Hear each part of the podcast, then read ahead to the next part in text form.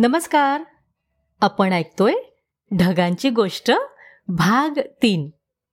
तर लुक हाववर्डचा जन्म सतराशे बहात्तर साली लंडनमध्ये झाला. लहानपणी शाळेच्या बाकावर बसून लूक खिडकीच्या बाहेर खुल्या आकाशाकडे बघत असायचा. त्याला आकाश निरीक्षणाचा छंदच लागला होता ना? पण त्याची ही सवय पुढे त्याच्या उपयोगी पडली. कशासाठी?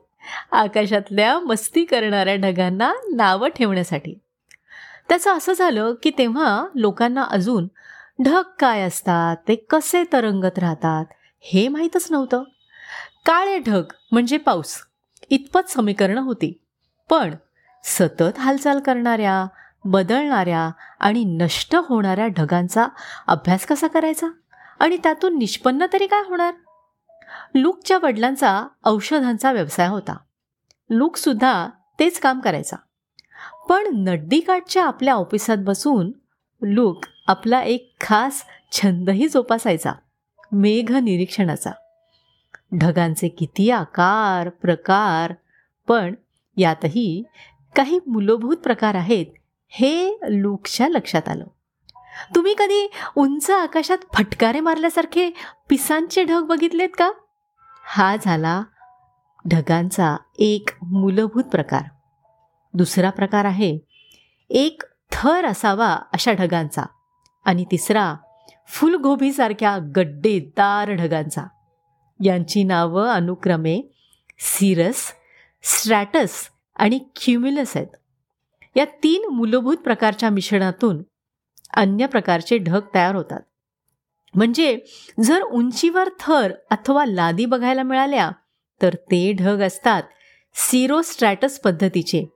किंवा फुलगोबीसारख्या ढगांचा थर तयार झाला तर ते ढग असतात स्ट्रॅटोक्युम्युलस प्रकारचे.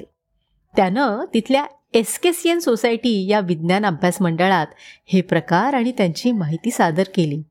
हे वर्गीकरण आणि नामकरण असं काही क्लिक झालं ना की ते हवामान विज्ञानात आजही वापरलं जातं. आणि यामुळं आपल्याला आकाशाकडे बघून बरंच काही कळू शकतं. उदाहरणार्थ साधे क्युम्युलस ढग असले तर हवा सहसा चांगली असते. पावसाची लगेच शक्यता नाही. पण जर काळे काळे क्युम्युलस ढग असतील ज्याला आज आपण क्युम्युलो निंबस निंबस म्हणजे पाण्यानं भरलेला असं म्हणतो ते आकाशात दिसत असतील? तर छत्री घेऊन गेलेलं बरं. ढगांच्या प्रकारात पुढे अजून खूप वाढ झाली. पण मूळ प्रकार जे लूक हॉवर्डने निश्चित केले होते ते तसेच राहिले. लूकच्या या अभ्यासाचं अनेकांनी मनापासून कौतुक केलं. गोथम या जर्मन विद्वानानं त्याच्यावर कविता केली. जॉन कॉन्स्टेबल नावाचा चित्रकार तो देखील अचंबित झाला आणि त्यानं लंडनजवळच्या भूचित्रांची आणि मेघांची खूप चित्र काढली. तुम्ही जर ढग बघत असाल तर आता लुकची गोष्ट तुम्हाला आठवेल. ढगांचे वेगवेगळे प्रकार. तुम्हाला ओळखता येतात का ते बघा. आणि मग या चित्रांची या ढगांची आठवण ठेवा. आणि मग अशा ढगांची तुम्हाला सुद्धा चित्र काढता येतात का वेगवेगळी? ते बघा. आणि मग तुम्हाला अजून काय नवनवीन गमती दिसतात ते चेक करा. पण हो सारखं वरती बघत असताना खाली लक्ष ठेवा हो. नाहीतर कुठेतरी खड्ड्यात पाय जायचा. धन्यवाद.